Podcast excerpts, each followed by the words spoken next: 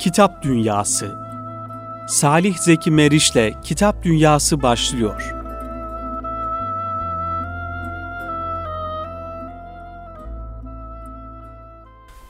Efendim bir Kitap Dünyası programıyla tekrar birlikteyiz. Erkam Radyo dinleyenleri hepinizi saygıyla, sevgiyle, muhabbetle selamlıyoruz.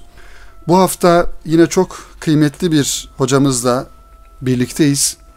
Kendilerini gerek e, yapmış olduğu faaliyetleriyle gerekse Türkiye'deki e, özellikle belki bu ifade biraz farklı da algılanabilir ama Müslümanların dertleriyle çok daha yakından dertlenen, ilgilenen kıymetli bir hocamız. Profesör Doktor Ahmet Ağırakça e, hocamızla beraberiz e, ve Fatih'teyiz. Kendilerinin de başkanı olduğu, kurucusu olduğu Akdem İstanbul kurumlarında kendilerinin misafiri olduk. İnşallah kendilerini yakından tanıyacağız ve yapmış oldukları faaliyetleri biraz daha yakından tanıyacağız. Kendilerinin eğitim hayatını, faaliyet alanlarını ve yazmış oldukları birbirinden güzel e, kitapları, eserleri inşallah hep beraber e, kıymetli hocamızdan dinleyeceğiz. Şüphesiz Ahmet Ağrakça hocamız gibi hem tecrübe olarak hem ilim olarak toplumda çok güzel yeri olan e, hocalarımızı bir programda anlatmak veya onların e, faaliyet alanlarını bir programda anlatmak öyle kolay olmasa gerek. O açıdan biz inşallah bu programla hocamızı biraz daha yakından tanımayı arzu ediyoruz. Ümit ediyoruz ki ilerleyen programlarda kıymetli hocamızla daha farklı konuları ele alırız inşallah. Ben öncelikle hocam çok teşekkür ediyorum bu davetimizi, istirhamımızı kırmadığınızdan dolayı zat halinize. Kıymetli dinleyenlerimizin sizi biraz da yakından tanımaları için mikrofonu size bırakalım inşallah. Estağfurullah. Ee, teşekkür ederim. Ee, ben e, Mardin doğumluyum. E, Mardin'de e, ilk öğretimimi orada okudum. Ondan sonra Mardin İmam Hatip Okulu'nda orta öğretimimi sürdürdüm. Ayrıca Mardin Lisesi'ni dışarıdan bitirdim. Arkasından da İstanbul Yüksek İslam Enstitüsü'nde 4 yıl e, lisans öğretimi gördükten sonra bunun akabinde de İstanbul Edebiyat Fakültesi tarih bölümünü bitirdim. Yüksek İslam Enstitüsü'ne İmam Hatip diplomasıyla ve Edebiyat Fakültesine de Mardin Lisesi diplomasıyla e, kaydoldum. Edebiyat Fakültesini bitirdikten sonra bir müddet e, İstanbul Müftülüğü'nde e, memur olarak çalıştım. E, arkasından e, bir müddet imamlık yaptım ve onun akabinde de Bakırköy e, Lisesi e, din kültürü ve ahlak bilgisi öğretmenliği ile tarih öğretmenliği yaptım. Ardından Konya Yüksek İslam Enstitüsü'nde bugünkü Selçuk Üniversitesi, Necmettin Erbakan Üniversitesi İlahiyat evet. Fakültesi'nde e, İslam tarihi asistanlığı yaptım. Ardından İstanbul Üniversitesi Edebiyat Fakültesi'nde e, asistanlığa başladım. Doktoramı orada yaptım ve diğer akademik derecelerimi de yine İstanbul Edebiyat Fakültesi tarih bölümünde e, elde ettim. 1987'de yardımcı doçent oldum. 88'de doçent oldum. 93'te e, profesör olmam gerekirken e, bir 3 yıl e, geciktirmeli olarak e, kadro verilmediği için 96'da hoca ünvanını aldım ve orada uzun yıllar görev yaptıktan sonra 28 Şubat sürecinde 1999 yılında görevden alındım ve kamu görevinden çıkarıldım.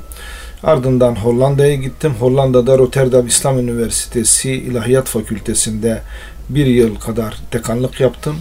Sonra bir grup arkadaşımla birlikte Avrupa İslam Üniversitesi'ni e, Hollanda Rotterdam şehrinde kurdum ve 3 e, yıl kadar o 3 yıla yakın bir müddet orada kaldıktan sonra İstanbul'a tekrar geri döndüm. E, burada da başörtüsü mağduriyeti devam ettiği için başörtüsü mağduru kızlar için bir öğrenim imkanı arayarak bir çözüm bulduk. Avrupa İslam Üniversitesi'ne bağlı olarak e, Akdem İstanbul e, ile birlikte böyle bir işbirliğine giderek her iki kurumun da e, acizane kurucu başkanı olarak e, kızlarımızın oku, okuyabilmeleri için bir zemin hazırladık. Evet. Ve e, burada Akdev İstanbul'da İslami İlimler Fakültesi ile Arap Dili Edebiyatı fakültelerini kurarak e, öğrencilerimize okuma imkanı bulduk. Tabii hocam şimdi Allah razı olsun sizin kendi hayat hikayenizi, biyografinizi ifade ederken aslında çok e, daha detaylarına girilip de konuşulması gereken konular ama fakat çok dolu bir biyografiniz var ve e, zor bir hayat hikayeniz var aslında bakarsanız. Ben biraz geçmiş yıllara e, gitmek istiyorum. Sizin İmam Hatip yıllarına, e, belki daha sonrasında İstanbul Yüksek İslam Enstitüsü yıllarına. Şimdi sizin gibi kıymetli hocalarımızı biz e, şu tarihten baktığımızda çok gayretli, çok azimli görüyoruz. Ve e, belki burada sizin düşüncenizi almak isterim. Siz şu anki gençliğe baktığınızda sizin yaşamış olduğunuz dönemlerdeki o hırs, o çalışma azmi, e, o gayret onu görebiliyor musunuz? Ayrıca sizi o yıllarda e, ve sizin gibi büyüklerimizi gayretli ve hırslı kılan etkenler nelerdi? Yani belli ki çok mücadele dolu bir hayat e, serüveniniz var. Şimdi e, belki bizi belli noktalara ulaştıran e, şeylerin başında 60'lı ve 70'li yıllardaki baskılar ve mahrumiyetlerdi. E, büyük bir mahrumiyet dönemi yaşadık ve özellikle İmam Hatip okullarında okullarında okuduğumuz dönemlerde Türkiye'de sadece 27 ilde İmam Hatip vardı. İmam Hatipler hor ve hakir görülürdü. Evet. Ama e, o şehrin de en çalışkan e, okulları olurdu. Bilgi yarışmalarını hep biz kazanırdık. Münazaralarda hep biz birinci olurduk. E, güreşte hep biz birinci olurduk. E, bir tek başarılı olamadığımız alan e, futbol alanıydı. Ama diğer bütün alanlarda hep bütün diğer liselerin hep önündeydik. Özellikle bilgi yarışmalarını İmam Hatiplerin dışında hiçbir lise kazanamıyordu. E, bu bizi buna sürükleyen o günün kitapsızlık dönemi. Kitap yoktu. Çok az kitap neşrediliyordu. Doğru dürüst yayın evi yok. E, o zaman yeni kurulmuş birkaç tane yayın evi vardı. Yağmur yayınları, Hilal yayınları, e, Cağaloğlu yayınları gibi birkaç Hı hı. tane yayın evinden çıkan e, belli sayıda kitaplarımız vardı ve biz bu kitaplar çıktığında büyük bir heyecanla beklerdik. Bir tane kitap çıkacak da okuyacağız. Ayda bir kere bir dergi gelecek de e, 3-4 tane dergi vardı o zaman. İşte Oku Mecmuası vardı, e, Tohum vardı, e, Hak Ses vardı. E, bu dergileri biz büyük bir heyecanla bekliyorduk ki ayda bir kere çıksın da Mardin'e gelsin okuyalım. Gazete olarak e, gazeteler bize iki gün sonra ulaşırdı Mardin'de Mardin'e.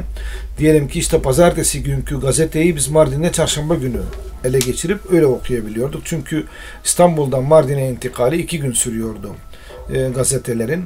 Bundan dolayı o okuma heyecanı e, bizi gerçekten belli yerlere ulaştırdı. Bir de biraz dışlanmışlık vardı bizde. Yani İmam Hatipli olmanız ya da e, bir İslami gelenekten geliyor olmanız o yıllarda özellikle ikinci sınıf İnsan e, muamelesi gördüğümüz insan için görülüyordu. biz de insan ikinci insan insan muamelesi değil biz birinci sınıf insanız. Birinci sınıf vatandaşız. Adeta dedirtmek için gerçekten ifade ettiğiniz gibi büyük bir hırsla, büyük bir istekle, büyük bir azimle e, çalışıyorduk. Ve o bizim 17-18 yaşlarında iken ki düşüncelerimize ve o günkü hayallerimize bakıyorum. Bir de şu andaki 17-18 yaşında olan gençlerimizin e, düşüncelerine, hayallerine ve yaşama biçimlerine bakıyorum. E, düşünün biz e, 17-18 yaşımızdayken İslam'ı Türkiye'ye nasıl hakim kılarız diye Türkiye'de doğru o zaman cemaat yok, grup yok, e, siyasi bir oluşum yok. Mardin'de e, 7-8 tane öğrenci bir araya gelmişiz. Bir yapı oluşturmuşuz ve bu yapıda Türkiye'ye İslam'ı nasıl hakim kılarız diye hayal ediyoruz. Ve kendimize göre bir cemaat, bir yapı, bir grup, Evet. e, bir örgüt oluşturmuşuz. İdealleriniz büyük. Ha, şimdi bu o o heyecan, o şey bizi daha çok kitap okumaya, daha çok bir şeyler öğrenmeye, Arapçamızı geliştirmeye, daha iyi bir Arapçaya sahip olmaya hep bizi sürükleyip durdu. Ve o idealler Türkiye'ye İslam'ı yeniden hakim kılma ideali, küfre karşı direnme, küfrü yok etme, tevhidi inancı yayma ve insanların İslami bir hayata kavuşup da toplumu dönüştürmen hangi yollarla mümkün olabilir? Onların e, hayalini kurardık. Şimdi bakıyorum e, bugünkü gençler maalesef özellikle 28 Şubat'tan sonra daha liberal, e, daha böyle light e, bir gençlik yetişiyor. E, bu biraz e, belki 28 Şubat'taki baskıların etkisiyle oldu ama e, bunun yanında da yine şunu da görüyoruz. Bizim o yetiştiğimiz dönemlerden çok daha iyi, çok daha iyi donanımlı, çok daha ilmi yönden daha yeterli e, ve idealleri çok yüksek olan bir kesim de vardır. Evet. Bugün var o. Yani Evet. tümüyle yok değildir. Öyle gençlerimiz var ki gerçekten İslam için çırpınan, İslam için koşan, İslam için gayret eden ve neler yapabilirim heyecanını taşıyan e, önemli bir kesim de vardır. Yani onu da görüyoruz. Eğer öyle olmasaydı Türkiye 40 sene önceki durumuyla bugünkü durumu arasındaki bu fark ortaya çıkmazdı.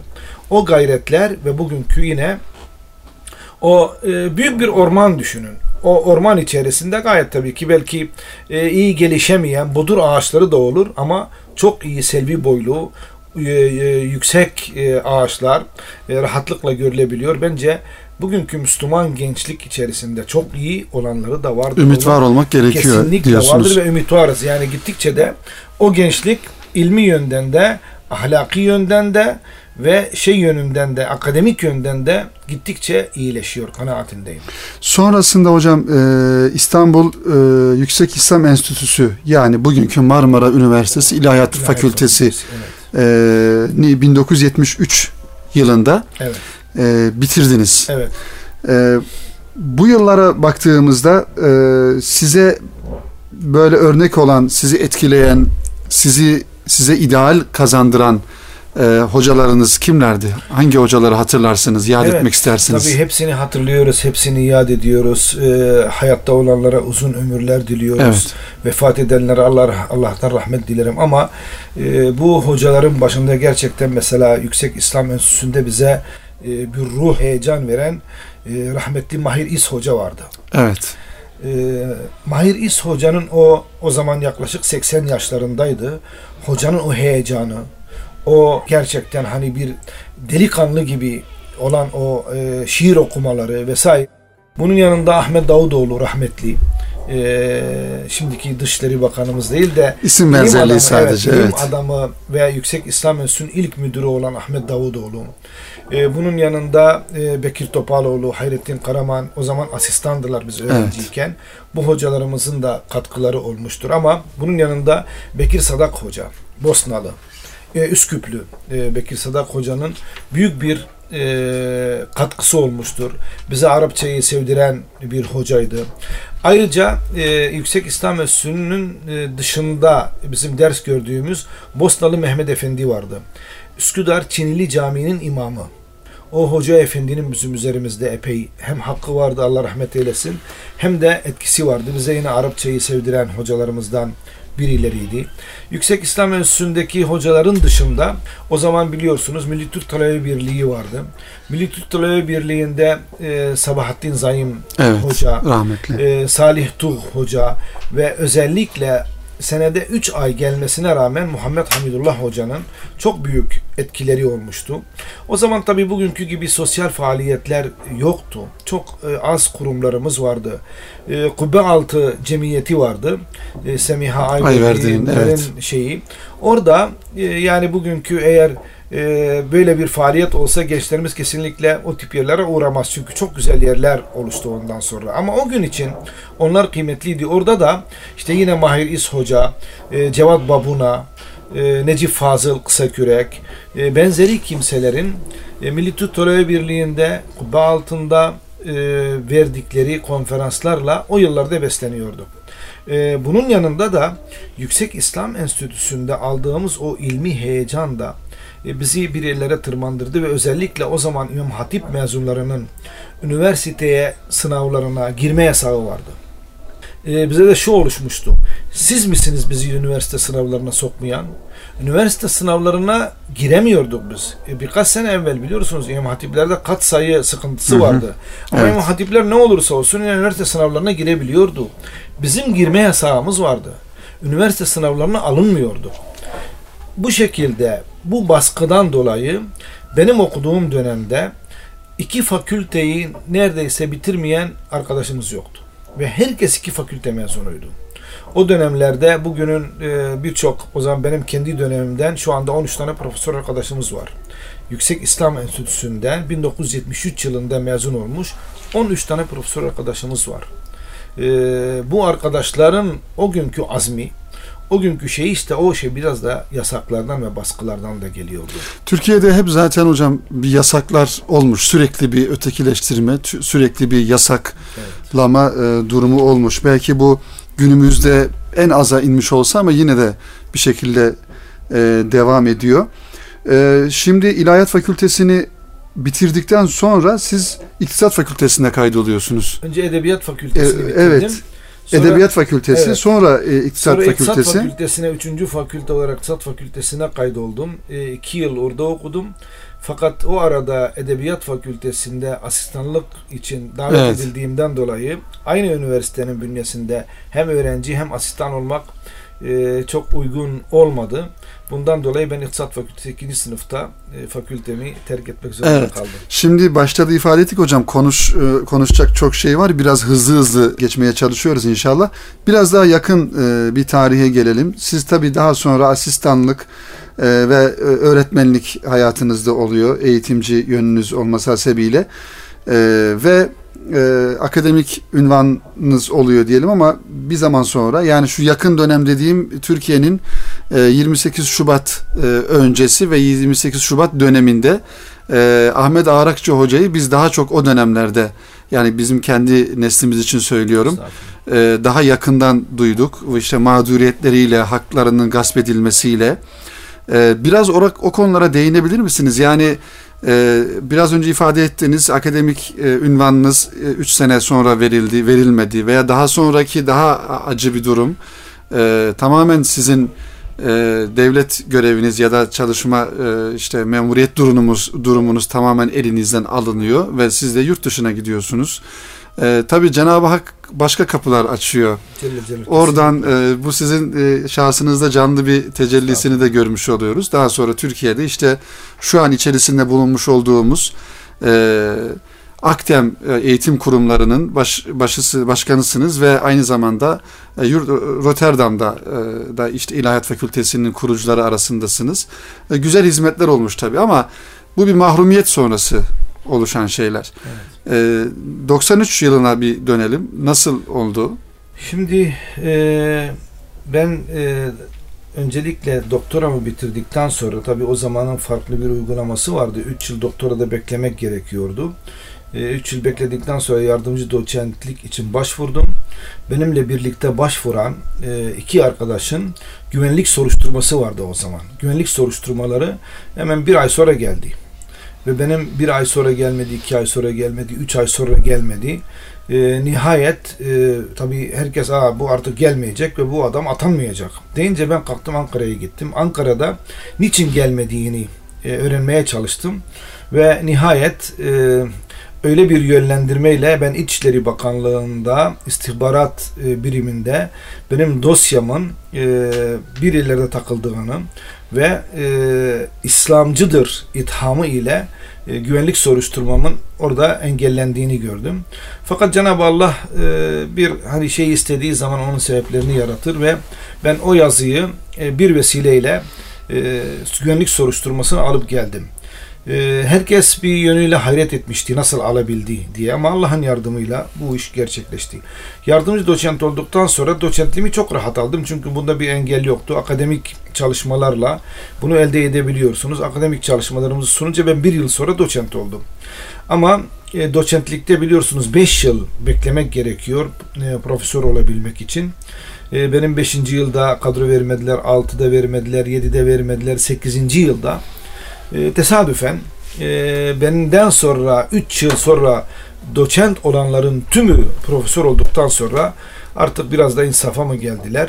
E, çok bekletildiğim için e, Gaziantep'e gönderilmek istendim. Siz Bana, o zaman e, İstanbul Üniversitesi İstanbul bünyesinde Üniversitesi Edebiyat Fakültesi'nde e, görevliydiniz. e, beni İstanbul Üniversitesi'nden uzaklaştırmak için bana Antep Edebiyat Fakültesi dekanlığını teklif ettiler. Ama belli şartlar karşılığında. E, o şartlar e, çok e, çocukça şartlardı. Ben de e, kesinlikle bu şartları kabul etmeyeceğimi, e, bu şartlarda benim dekanlık istemediğimi e, ve Edebiyat Fakültesinde gerekirse 15-20 yıl ben doçent olarak kalmayı tercih ederim. Bu şartları yerine getireceğime. İmam Hatip okullarında okuyan çocuklarımın okuldan alınmasını, İmam Hatip'ten alınmasını e, istediler benden. E, ve bunun yanında da hanımımın başörtüsünü biraz daha küçültmesini istediler. Yani ben de, evet komikmiş. Ben de, tabii çok komik bir şeydi. Ben de dedim ki başka bir şey istiyor musunuz e, diye sorduğumda anladılar ve dedim ki ben kesinlikle e, ne çocuklarımı İmam Hatip'ten alırım ne hanımın örtüsüne asla hiç kimse bir tek laf söyleyemez ve ben 50 sene Edebiyat Fakültesinde doçent kalmayı tercih ediyorum. Dediğimde o zaman 28 Şubat sürecine girmiştik. 28 Şubat e, sürecinde tabii büyük sıkıntılar başladı. Özellikle e, 95'te e, Refah Yol hükümetinin kurulması ile birlikte e, bazı baskıları çok rahat hissedebiliyorduk. Üzerimize gelecekleri belliydi. Ve işte nihayet bildiğiniz gibi 97'de 28 Şubat kararlarının ardından başörtü yasağı geldi. Başörtü yasağının yanında sakal yasağı geldi öğretim hı hı. üyelerine.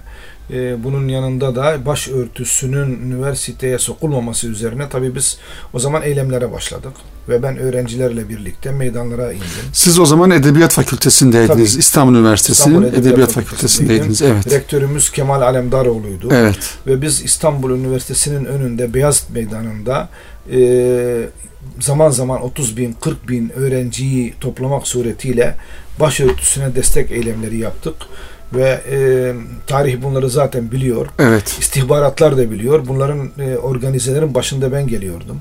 Bunu Ama, zaten saklamıyorsunuz. Yok saklamıyorum gayet ne o zaman da saklamam. Bir şeref olarak görüyorsunuz. Gayet tabii ki. Aynen. Hatta o zaman bu sakal sakallarla sakalımızın kesilmesiyle ilgili olarak bize gelen şeylerde bir slogan üretmişlerdi öğrencilerimiz. Ben o sloganı çok kullandım. E, rektör çakalı kestiremez sakalı diye. Evet. E, o zaman bu e, gerçekten dik durmaya çalıştık. Tamam başörtüsü, başörtüsü yasaklandı. Başörtüsü yasaklandığında e, ilk mitinglere bütün cemaatler katılıyordu. Ama e, mitinglerin ikinci, üçüncüsünde bir grup e, Müslümanlardan bir grup, bir cemaat evet. e, onlar maalesef çekildiler şeylerden, e, mitinglerden. Bir emirle e, kesinlikle mitinglere gitmemeleri o öğrencilere emredilince onlar mitinglerden çekildiler ama diğer bütün gruplar devam etti. Ve e, polis baskısı e, gerçekten idare baskısı alabildiğine bizi sıkıştırdı. Ve nihayet Edebiyat Fakültesinin e, gerek Ordu Caddesi tarafında gerekse Vezneciler Meydanı'nda uzun e, dönemler hep eylemler yaptık. Bu eylemlerde özellikle e, bir gün e, Vezneciler Meydanı'nda polisler çok kötü bir şekilde müdahalelerde bulundu. Kızlarımızı yerlerde sürüklediler. E, başörtüleri başlarından çekildi. E, o zaman da artık ben ders yapmamaya başladım. Evet. E, ders yapmıyordum. Sınıfta kesinlikle hiçbir şey anlatmıyordum. Bu, bu uygulamalar aleyhinde konuşuyordum e, o zaman e, işte 28 Şubatçıların yanlış yaptıklarını, e, bunların bu şekilde devam edemeyeceklerini, kesinlikle buna karşı direneceğimizi ve bir gün e, bu devranın döneceğini hep söyleyip durduk. İdare aleyhinde, üniversite yönetimi aleyhinde, hükümet aleyhinde, bunun yanında şeyin aleyhinde, hatta hatta çevik birin aleyhinde çok net ve açık olarak beyanlarda bulunuyorduk. Nihayet e, 11 Şubat Evet. 99 tarihinde üniversiteye girmem engellendi. Polisler beni Yani bu 11 Şubat 28 Şubat'ın öncesi mi? 2 yıl sonra. Ha 2 yıl sonrası. yıl Hocam dilerseniz müsaadenizle programımızın birinci bölümünün sonuna gelmiş bulunuyoruz. Kaldığımız yerden ikinci bölümde inşallah, inşallah devam edelim. Kıymetli dinleyenler, e, Profesör Doktor Ahmet Ağırakçı hocamızla beraberiz. Başta da ifade ettiğimiz gibi Ahmet Ağırakçı hocamız hem İstanbul Üniversitesi Edebiyat Fakültesi e, Tarih Bölümü öğretim üyesi, aynı zamanda Mardin Artuklu Üniversitesi İlahiyat Bilimleri Dekanlığı görevini devam ettiriyor. E, kıymetli hocam 28 Şubat'tan 2 yıl sonra 11 Şubat 1999 yılında e, okula girmeniz engellendi. Engellendi. Polisler tarafından. Evet. Fakülteye normal her gün gittiğim gibi e, kapıdan içeri girer girmez zaten onlar herhalde daha önceden kendilerine verilen talimat gereği beni durdurdular. Bir komiser yanında 7-8 tane polisle birlikte e, güvenlik güçlerinin dışında e, tuttular e, ve dediler ki girmeniz yasak. Hayırdır dedim. E, elime bir zarf e, verdiler ve dediler Bunlar ki, sizi bekliyorlarmış Tabii, demek ki kapıda bekliyorlarmış. e, açığa alındığımı söylediler. Dedim ki e, işte kanunen açığa alınsam dahi derslere girmeyebilirim. Ve açığa Fakat- alınmayı polis mi tebliğ Tabii, ediyor tabii. normalde? Tabii. Hayır açığa. Normalde onlar Tabii, tebliğ etmiyor. idare, idare bunlara zarfı vermiş. Evet. Tabii. E, zarfın olduğunu kendilerine bildirilmiş ve açığa alındığımı bana onlar söylüyorlar.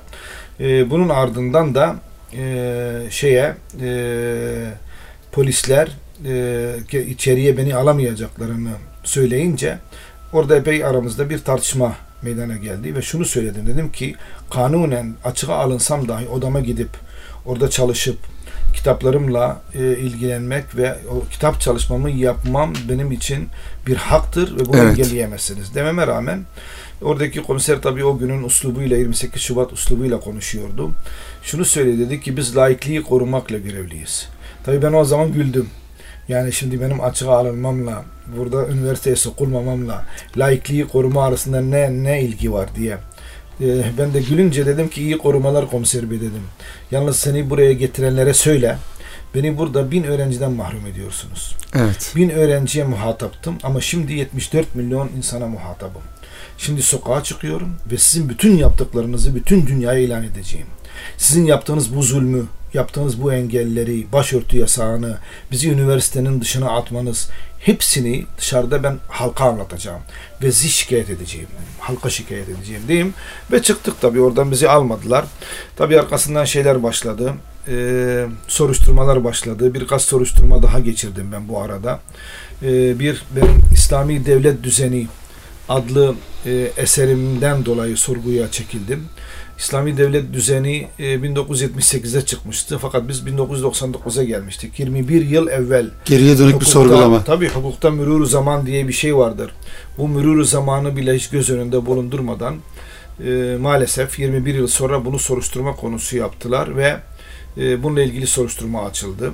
Ayrıca e, yine 76 yılında e, Düşünce Dergisi'nde yazmış olduğum e, bazı makalelerden dolayı sorguya çekildim. Benim hakkımda soruşturmalar açıldı. Ve Kemal Alemdaroğlu o zaman e, basına e, Kemal Gürüz'le birlikte her televizyona çıktıklarında benim adımı hep andılar ve Darul Harpçi e, öğretim üyesi diye hep bunu söylediler. Halbuki biz o zaman akademik olarak bir ülke e, İslam ülkesinin e, Hı toprak e, hükmü nedir?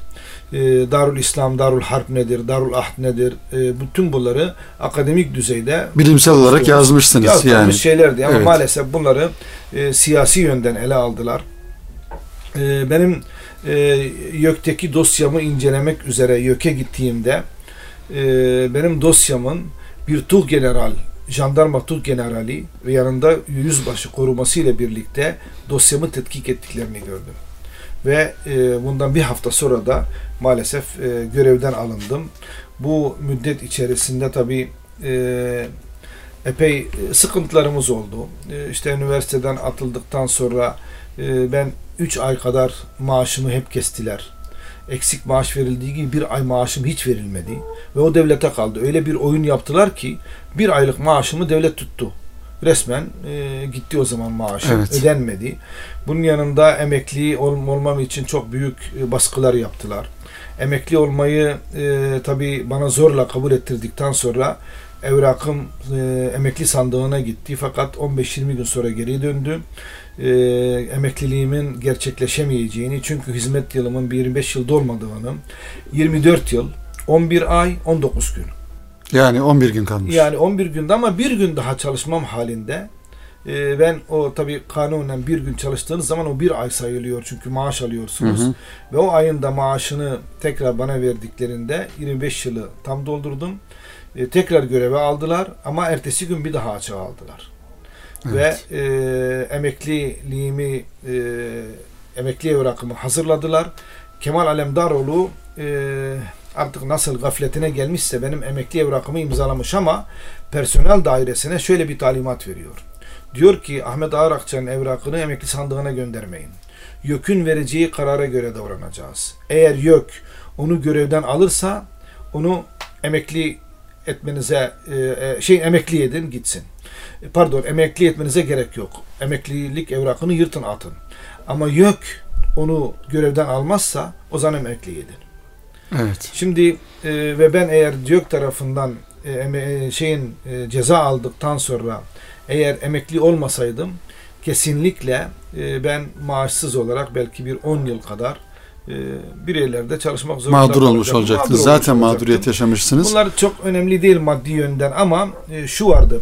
Adamın tavrı önemli. Diyor ki YÖK ceza verirse em, emekli evrakını iptal edin. Evet. Ve sokakta kalsın.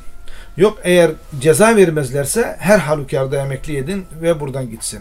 Şimdi bunun tabi bunu bu talimatı personel dairesine verdiğinde bir tane orada bir arkadaşımız evrakı görüyor ve zarfa koyup gönderiyor. Kendi haberi yok bu talimattan. Eğer talimattan haberi olsaydı belki göndermeyecekti. Evet. Ve ben bu şekilde emekli olabildim. Hocam şimdi e, anlatacak şey çok fazla. Şu tarihten geriye dönüp baktığınızda kısaca çünkü konuşacağımız bir, bir iki husus daha var. Biz kitaplarınıza daha gelemedik. Halbuki evet. kitap dünyası programımız. Evet. Kitaplarınıza daha gelemedik. Çok birbirinden kıymetli kitaplarınız var. En azından birkaç cümle onlarla ilgili almak isteriz. Fakat 2004'ten geriye dönüp baktığınızda yani e, şu anda şu dünyayı gözlemleyen, hayatın içinde olan bir Ahmet Ağrakçı Hoca olarak nasıl bakıyorsunuz yani Türkiye'nin geldiği şu noktayı? Vallahi e, şunu bir tek cümleyle ifade etmek gerekiyor. Zulüm ile abad olunmaz. Olunmuyor evet. Yani bu adamlar o zaman bize zulmettiler. Fakat bize zulmeden e, Kemal Alemdaroğlu ve Kemal Gürüz e, Silivri'de e, uzun müddet Kemal Gürüz yattı ve çıktı ama Kemal Alemdaroğlu hala yatıyor. Evet. Fatih Hilmioğlu hasta olduğu için çıkardılar. E, bunlar bize zulmettiler o zaman. Ve ben hep bunu söylüyordum. Zalim zulme giriftar olur ahir. Elbette olur ev yıkanın hanesi viran diyor Ziya Paşa. Ve sonunda bunlar bu kadar 70-80 bin başörtülü kız öğrenciyi öğrenim hayatlarında mağdur ettiler. Ve sonunda ne oldu? Silivri'de yatan ben değilim. E, o zulmü yapan Kemal Alemdaroğlu yatıyor. Evet. Bu Allah'ın bir cezasıydı. Bu dünyadaki ceza. Ahiretteki ceza ayrı. E, Tabi geriye baktığımızda zulmün e, asla devam edemeyeceğini, küfür devam etse bile zulmün mümkün değil, yürümediğini ve zalimlerin de pişman olmaları gerektiğini görüyor gibiyim. Onu söyleyebilirim. Yani o günden evet. bugüne kadar ki dönem içerisinde. Ama Türkiye'de o günden bugüne e, bir mesafe alınmıştır Çok inşallah. Güzel şeyler oldu. O zulümler geride kaldı. Türkiye'deki üniversitedeki zulümler, başörtü zulmü, zulmü, YÖK'ün zulmü ve birçok katsayı zulmü, katsayı zulmü, İmam Hatiplerdeki e, yine kontenjanlar ve katsayı zulümleri ve benzeri şeyler hep geride kaldı. E, halk e, bu zulmün kimler tarafından yapıldığını gördüğü için o mazlumların yanında halk yer aldı. Ve o mazlumlar e, gerçekten halkın desteğiyle e, belli noktalara geldiler ve ülkeyi onlar yönetir duruma evet. geldiler. Evet. Yani e, e bugün o gün 28 Şubat'ta mağdur olan, hapse giren, görevinden atılan, üniversiteden atılan birçok kimse bugün e, çok iyi noktalarda çünkü arkasında Cenab-ı Allah'ın rahmeti ve desteği var her şeyden evvel ve halkın da desteği vardı. Bundan dolayı o mazlum insanlar bugün yönetici konumunda. Öyle hocam. Şimdi kıymetli hocam bir de sizin e, üyesi olduğunuz kurumlar var. Onları ben kısaca ifade etmiş olayım müsaadenizle. E, Akademi Lisan ve İlmi Araştırmaları Derneği Genel Başkanısınız. Evet. Aynı zamanda İHA Yüksek İstişare Kurulu üyesi, Filistin Dayanışma Platformu'nun tabi üyesi, Uluslararası Müslüman Alimler Birliği üyesi ve İstanbul temsilcisi. Bu hakikaten çok önemli hocam. Evet, bu yakın bir zamanda kuruldu. Bu tabii 2006'da e, kuruldu e, Türkiye'de ve o zaman 2007'deki bir e, toplantıda e, o zaman e, bu görevi bana vermişlerdi ama tabii şu an için böyle bir temsilcilik bir türlü oluşturulamadı evet. burada ama merkezi nerede hocam bu? Merkezi e, Dublin'de, İrlanda'da. Evet. İrlanda'da. Maalesef hiçbir İslam ülkesinde bunu bunu kurdurtmadılar. Bu da ayrı bir acı bir Bu durum. da ayrı bir acı maalesef. Ee, sonra Uluslararası Kudüs Müessesesi Mütevelli Heyeti üyesisiniz. Evet devam ediyor olduğu Evet, gibi. Kudüs ve Filistin için Dayanışma Birliği'nin kurucusu ve yönetim kurulu birinci başkan yardımcısı ve son olarak Mardin Ensar Vakfı üyesisiniz aynı zamanda. Şimdi hocam e, biz sizin biraz tabii e, hani zahiri olarak acılarınızı e, sanki konuştuk gibi ama e, Mardin Artuklu Üniversitesi e, İlahiyat Bilimleri Dekanlığını yapıyorsunuz. E, siz aynı zamanda Mardinlisiniz. Bu da hem memleketinize, bölgenize bir vefa olarak bir görev ifa etmiş oluyorsunuz.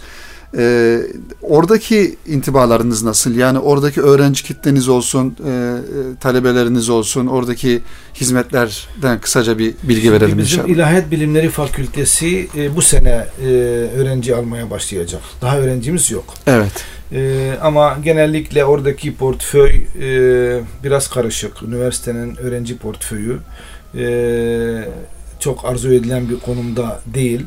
Çünkü bundan önceki e, 28 Şubat'tan 2 yıl öncesine kadar İmam Hatip mezunları üniversiteye giremediği için çok farklı kimselerin üniversiteye girmelerine yol açılmıştı. Ama bundan sonra e, değişeceğini ve İmam Hatip mezunların üniversiteye girmeye başlayacağını, öğrenci portföyünün değişeceğini ümit ediyoruz. Böyle gitmez. E, ama maalesef bugün Mardin Artuklu Üniversitesi'ne baktığımız zaman e, öğrencilerin büyük bir e, kısmının çok e, yanlış bir alanda at oynattıklarını, evet. çok yanlış bir siyasi e, eğilime sahip olduklarını e, söyleyebiliriz.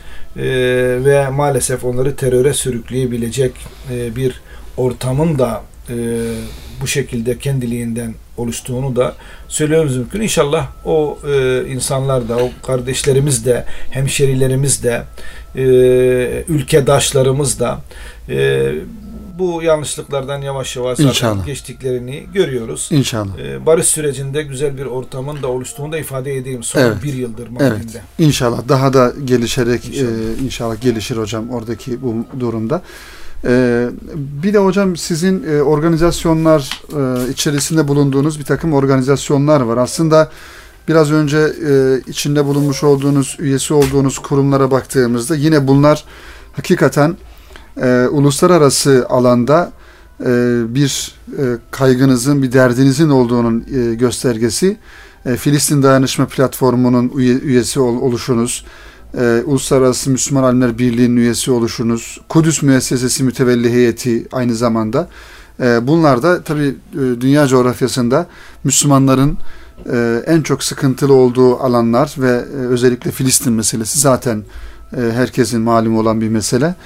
E, bu da yine sizin e, aksiyon e, tarafınızı ifade etmiş oluyor. E, organizasyonlar var. Muhammed Hamidullah Sempozyumu. E, Muhammed Hamidullah Hoca hocanız oldu mu? Biraz önce Muhammed bahsetmiştiniz. Hamidullah Hoca biliyorsunuz misafir üye öğretim üyesi olarak Evet. gelirdi. Hem Edebiyat Fakültesinde onun biz derslerine giriyorduk. Senede 3 ay Mart, Nisan, Mayıs aylarında ders veriyordu. Bir de Yüksek İslam Enstitüsü'nde ders verirdi. Haftada bir gün orada dinlerdik. Bir günde Edebiyat Fakültesinde onun derslerine giriyorduk. Ee, aşağı yukarı ben ondan 3 yıl kadar e, bir müddet hep ders dinledim hocadan. Ee, ondan sonra Erzurum'a hoca geçti. Evet. E, fakat tabii Hamidullah Hoca'nın o ilmi ve akademik yaklaşımlarının bizim üzerimizde çok büyük etkisi vardır. Hocam şimdi sizin kaleme almış olduğunuz çok sayıda kitabınız var. E, makaleleriniz var. E, yazılarınız zaten çok sayıda. E, kitaplarınızı e, farklı yayınlardan çıkarıyordunuz önceden. Mesela beyan yayınlarından çıkıyordu bildiğim kadar ama şimdi herhalde sizin kurucusu olduğunuz Aktem yayınlarını Evet. dan devam ediyor e, kitaplarınız. E, daha çok tarih, İslam tarihi alanında e, gördüğümüz öyle, evet. kadarıyla. Ben şöyle daha özel bir e, soru sorayım. Yani şiir tarafınızda var sizin, e, şairlik tarafınızda var onu da biliyoruz. Yok benim şairlik tarafım sadece Hollanda'da sürgün hayatı yaşadığım o iki yıla mahsustu. Öyle mi? Ben Evet. daha evvel hiç şiir yazmamıştım. Döndükten sonra da çok uğraştım, hiç yazamadım. Ama demek ki o Ama zaman oradaki, çok e, oradaki derin duygu, duygu dünyası insanı Evet. çok değiştiriyor. E, hatta e, sonradan da okuduğumda Allah Allah ne kadar güzel olmuş diye. ben mi yazmışım şeyler- bunları dediniz. Ya ama e, Hollanda'da Hollanda'da olduğum o iki yıl içerisinde gerçekten bayağı yazdım. Ama döndükten sonra o alışkanlığımı sürdürebilir miyim diye bir gün oturdum. Kağıt kalemimi aldım e, önüme. Bir saatten fazla hiçbir şey yazamadım. evet demek ki Demek ki duygu. gu- gurbette şiir- şiir evet, duygudur. duygu yoğunluğu Ancak yaşamışsınız. benim şairliğim iki yıllık e, Hollanda ile sınırlandı. Evet. İlk e, kitabınız ne zaman çıktı hocam? Hangi kitabınız ilk, İlk kitabınız? e, kitabım İslami Devlet Düzeni.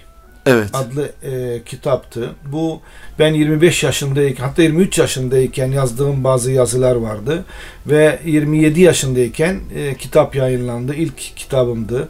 Şu an için çok basit kaldı o kitap. Çok zayıf gibi görünüyor ama o zaman tabii 1973'te 23 yaşında e, yeni fakülteyi bitirmiş bir kimsenin o günkü tecrübesiyle yazdığı bir e, kitap olarak o gün iyiydi ve çok okunan bir kitaptı ama e, yasaklandı o kitap ve e, e, piyasadan çekildi. Daha doğrusu kitap mahkeme tarafından yasaklandı.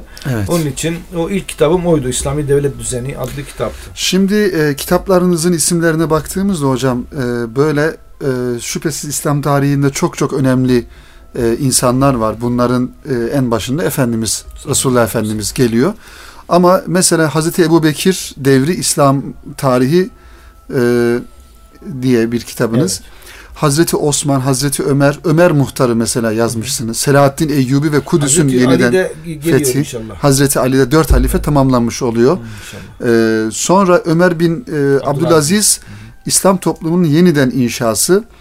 Ee, devam ediyoruz aşağıda. Yine Kur'an-ı Kerim mealiniz var. Yani mesela Ömer bin Abdülaziz sizin herhalde çok dikkatinizi çekmiş. Evet. Ee, ki bu manada bir Yani, eser. e, benim için ikinci e, kitabım da o. İslami Evet. Devlet Düzeni'nden sonra yazdığım ikinci kitaptı. E, o arada doktora tezimi de yaparken onu yazdım. Ömer bin Abdülaziz büyük bir şahsiyet tabii. Hı hı. Ve bu büyük şahsiyetin e, İslam dünyasındaki etkilerinin bilinmesi ve görülmesi gerekiyordu. Bunun için de Ömer bin Abdülaziz'i e, ben hep idareciler okusunlar diye e, yazdım. Ve e, ben e, bugünkü idarecilerden çok arkadaşa da o kitaptan hediye ettim. İnşallah faydalı olmuştur İnşallah hocam faydalı şüphesiz. olmuştur. Evet. Şimdi sizin iki sorumuz var hocam. Programımızın sonuna da e, yaklaşmış bulunuyoruz inşallah. E, Allah razı olsun. Böyle çok geniş geniş ifade ediyorsunuz. Çok da dinlemeyi arzu ederiz sizi. E, birinci sorum şu. E, Rotterdam yani yurt dışı e, faaliyetlerinizle alakalı. Orada Ahmet Akgündüz hocayla siz e, birlikte Bir miydiniz hocam? sene beraber. Beraberdiniz. Tabii Rotterdam İslam Üniversitesi'nde e, bir fakülte vardı. O fakültenin dekanlığını ben yapıyordum. E, o da rektördü. Benden yaklaşık bir bir buçuk ay önce gitmişti. Hı hı. E, o Ağustos'ta gitti. Ben Ekim'in başında e, Evet. gittim. E, beraber bir yıl kadar çalıştık. Fakat o üniversite çöktü. Evet. Süleyman Damra adında bir arkadaş tarafından kurulan bir üniversiteydi. Süleyman Damra orayı yönetemeyince biz hepimiz oradan ayrılmayı kararlaştırdık ve hep birlikte ayrılıp Avrupa İslam Üniversitesi'ni kurmak üzere Hı hı. çekildik. Ee, ve kurucu başkanlığını ben yaptım. Ee, Hayrettin Karaman Hoca, Süleyman Ateş, Ahmet Akgündüz, Beşir Eryarsoy, Nedim Bahçekapılı gibi arkadaşlarla hep birlikte Rotterdam'da kurmak üzere e, buna karar verdik benim evimde. Hı hı. Fakat e, arkadaşların hepsi e, İstanbul'a geri dönünce Nedim Bey'le ikimiz kaldık ve ikimiz kurduk. Evet. Tek başımıza kurduk. Ahmet Akgündüz de bizimle birlikteydi. Fakat sonradan e, Süleyman Damra'dan Rotterdam İslam Üniversitesi'ni kendi cemaati adına satın alınca o arkadaşımız orada devam etti. Biz Hı hı. Avrupa İslam Üniversitesi'ni kurduk ve devam ettik. Şimdi Avrupa İslam Üniversitesi'nin e, bir yeri İstanbul'da mı? Burada. Tabii Akademi Ee, İstanbul ile yaptığı Evet. işbirliğiyle. Yani Fatih'te bulunduğumuz Evet, yerde Evet. E, orada devam ediyor. Yine Rotterdam'da devam ediyor mu? Tabii. Devam Tabii ediyor. Avrupa İslam Üniversitesi 2001'de kuruldu ve 13 yıldır devam ediyor. Devam Gayet ediyor. iyi bir konumda. Ne kadar üniversitesi var? Ee, şey ne kadar öğrencisi var? Yaklaşık 300 civarında Öğrencisi öğrencisi var. ve e, gayet iyi gittikçe e, gelişmekte ve e, Belçika'da yine bir şube Hı hı. açtık. Oradaki bir fakülteyi oraya bağladık ben hala mütevelli heyetindeyim. Hı hı. Avrupa İslam Üniversitesi mütevelli heyetindeyim. E, bir de burada İstanbul'da bu şubeyi açınca uzaktan öğretim programları çerçevesinde bunu gerçekleştiriyoruz. Burada da yaklaşık 600 öğrencimiz vardır Evet. şimdilik. E, Avrupa İslam Üniversitesi'nin İstanbul Şubesi de Fatih'te. Evet. Şu an hocam içinde bulunmuş olduğumuz e, kurum Akdem. Yani Akdem İstanbul. Akdem İstanbul. E, aynı zamanda Başakşehir'de de şubeniz. Evet. Var, Yeni bildiğim şube kadar. Evet. Burada dil eğitimi yapıyorsunuz. Biraz burayla ilgili bilgi verebilir misiniz? Şimdi Akdem İstanbul'da e, öncelikle uzaktan öğretim, üniversite uzaktan öğretim programları e, yapılmaktadır. Yurt dışındaki e, iki üniversiteyle çalışıyoruz. Birincisi Avrupa İslam Üniversitesi demin bahsettiğimiz. Diğeri ise Bulgaristan'daki e, European Polytechnical University ile e, çalışmaktayız. Avrupa İslam Üniversitesi'ne bağlı olarak İslami İlimler Fakültesi e, ve Arap Dili e, Edebiyatı Fakültesi e, Bulgaristan'daki e, EPU ile de e, psikoloji bölümü Hı ve hı. Arap Dili Edebiyatı Fakültesi e, devam etmektedir. E, bunun yanında bu fakülte öğretimlerinin yanında e, dil öğretimimiz vardır. Hı hı. Dil öğretimi olarak Akademik seviyede dil Gayet öğretimleri ki. farklı Ya alanlarda. Ve, e, Allah'a şükür Türkiye'nin en büyük e, dil merkezi durumuna geldik. evet, evet. Bizim e, hazırlık sınıflarında okuttuğumuz programlarımız YÖK e, tarafından aynen kabul edildi Hı hı. ve YÖK e, ilahiyat fakültelerine e, hazırlık sınıflarının e, programı olarak tavsiye etti bizim programımızı. E, bu Arapça öğretiminin e, kur şeklinde Hı hı. ilk defa Türkiye'de uygulayan biz olduk. E, daha çok hep İngilizce kur olarak okutulurdu. Bizde klasik tarzda Arapça okutuluyor. Hocalarınız daha çok e, Arap, Arap ve Türk. kökenli ve Türk. Evet ama evet. tabii e, Türk kökenli hocalar genellikle nahiv ve sarf derslerini veriyorlar ama pratik, e, metin, istima yani dinleme, e, yazma, kompozisyon e, ve metin derslerini Arap hocalar. E, kaç öğrenciniz var hocam bu dil merkezinde? E, şu anda dil merkezinde yaklaşık 600 öğrencimiz Evet. var. E, fakültelerde de yine 600 küsur öğrencimiz vardır. Bu e, dil e, kısımlarında bulunan 600 öğrencinin 450 tanesi Arapça öğretimi, 250'ye yakını da e, Türkçe öğretim görmektedir. Evet. Araplara Türkçe Hı hı. e, öğretimi vardır. Evet hocam son bir soru hocam. Kaç dil biliyorsunuz? Estağfurullah. Ben e, Türkçe benim için sonradan öğrendiğim bir dildir. Öyle mi? Evet. Evet. Benim, benim ana dilim Arapçadır. Evet. Fakat tabii Arapça mahalli dil olarak ben e, değil, akademik Arapçayı sonradan öğrendim, okuttum. E, ve 40 yıldır Arapça öğretiyorum.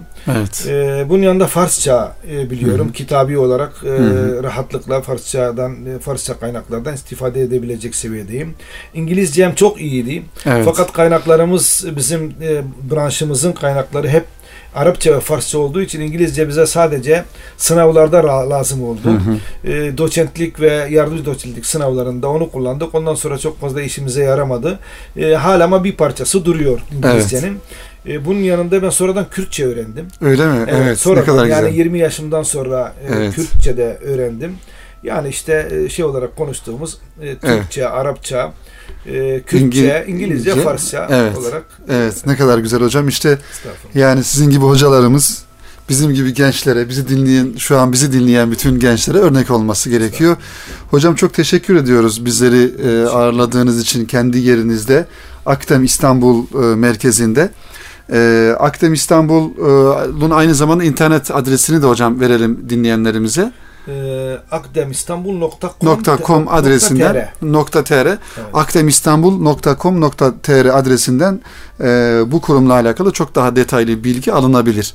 Hocam çok teşekkür ediyoruz. Ben teşekkür ederim. Zaman Allah- ayırdığınız Allah için. razı olsun. Siz de lütfettiğiniz için. İnşallah. oldum. Allah sizi muvaffak etsin inşallah. Allah razı olsun. Kıymetli Erkam Radyo dinleyenleri Kitap Dünyası programında İstanbul Üniversitesi e, Edebiyat Fakültesi Tarih Bölümü öğretim üyesi Profesör Doktor Ahmet Ağrakça hocamızla beraber hem mücadele hayatını, eğitim hayatını, yazarlık hayatını, akademik hayatını e, konuşmaya çalıştık. E, aynı zamanda şu an içinde bulunmuş olduğumuz kurumda Akdem İstanbul e, Dil Merkezi'nde de e, onun hakkında da kısaca bir bilgi almış olduk. E, bir sonraki programda tekrar buluşmak arzusuyla hepinizi Allah'a emanet ediyoruz efendim.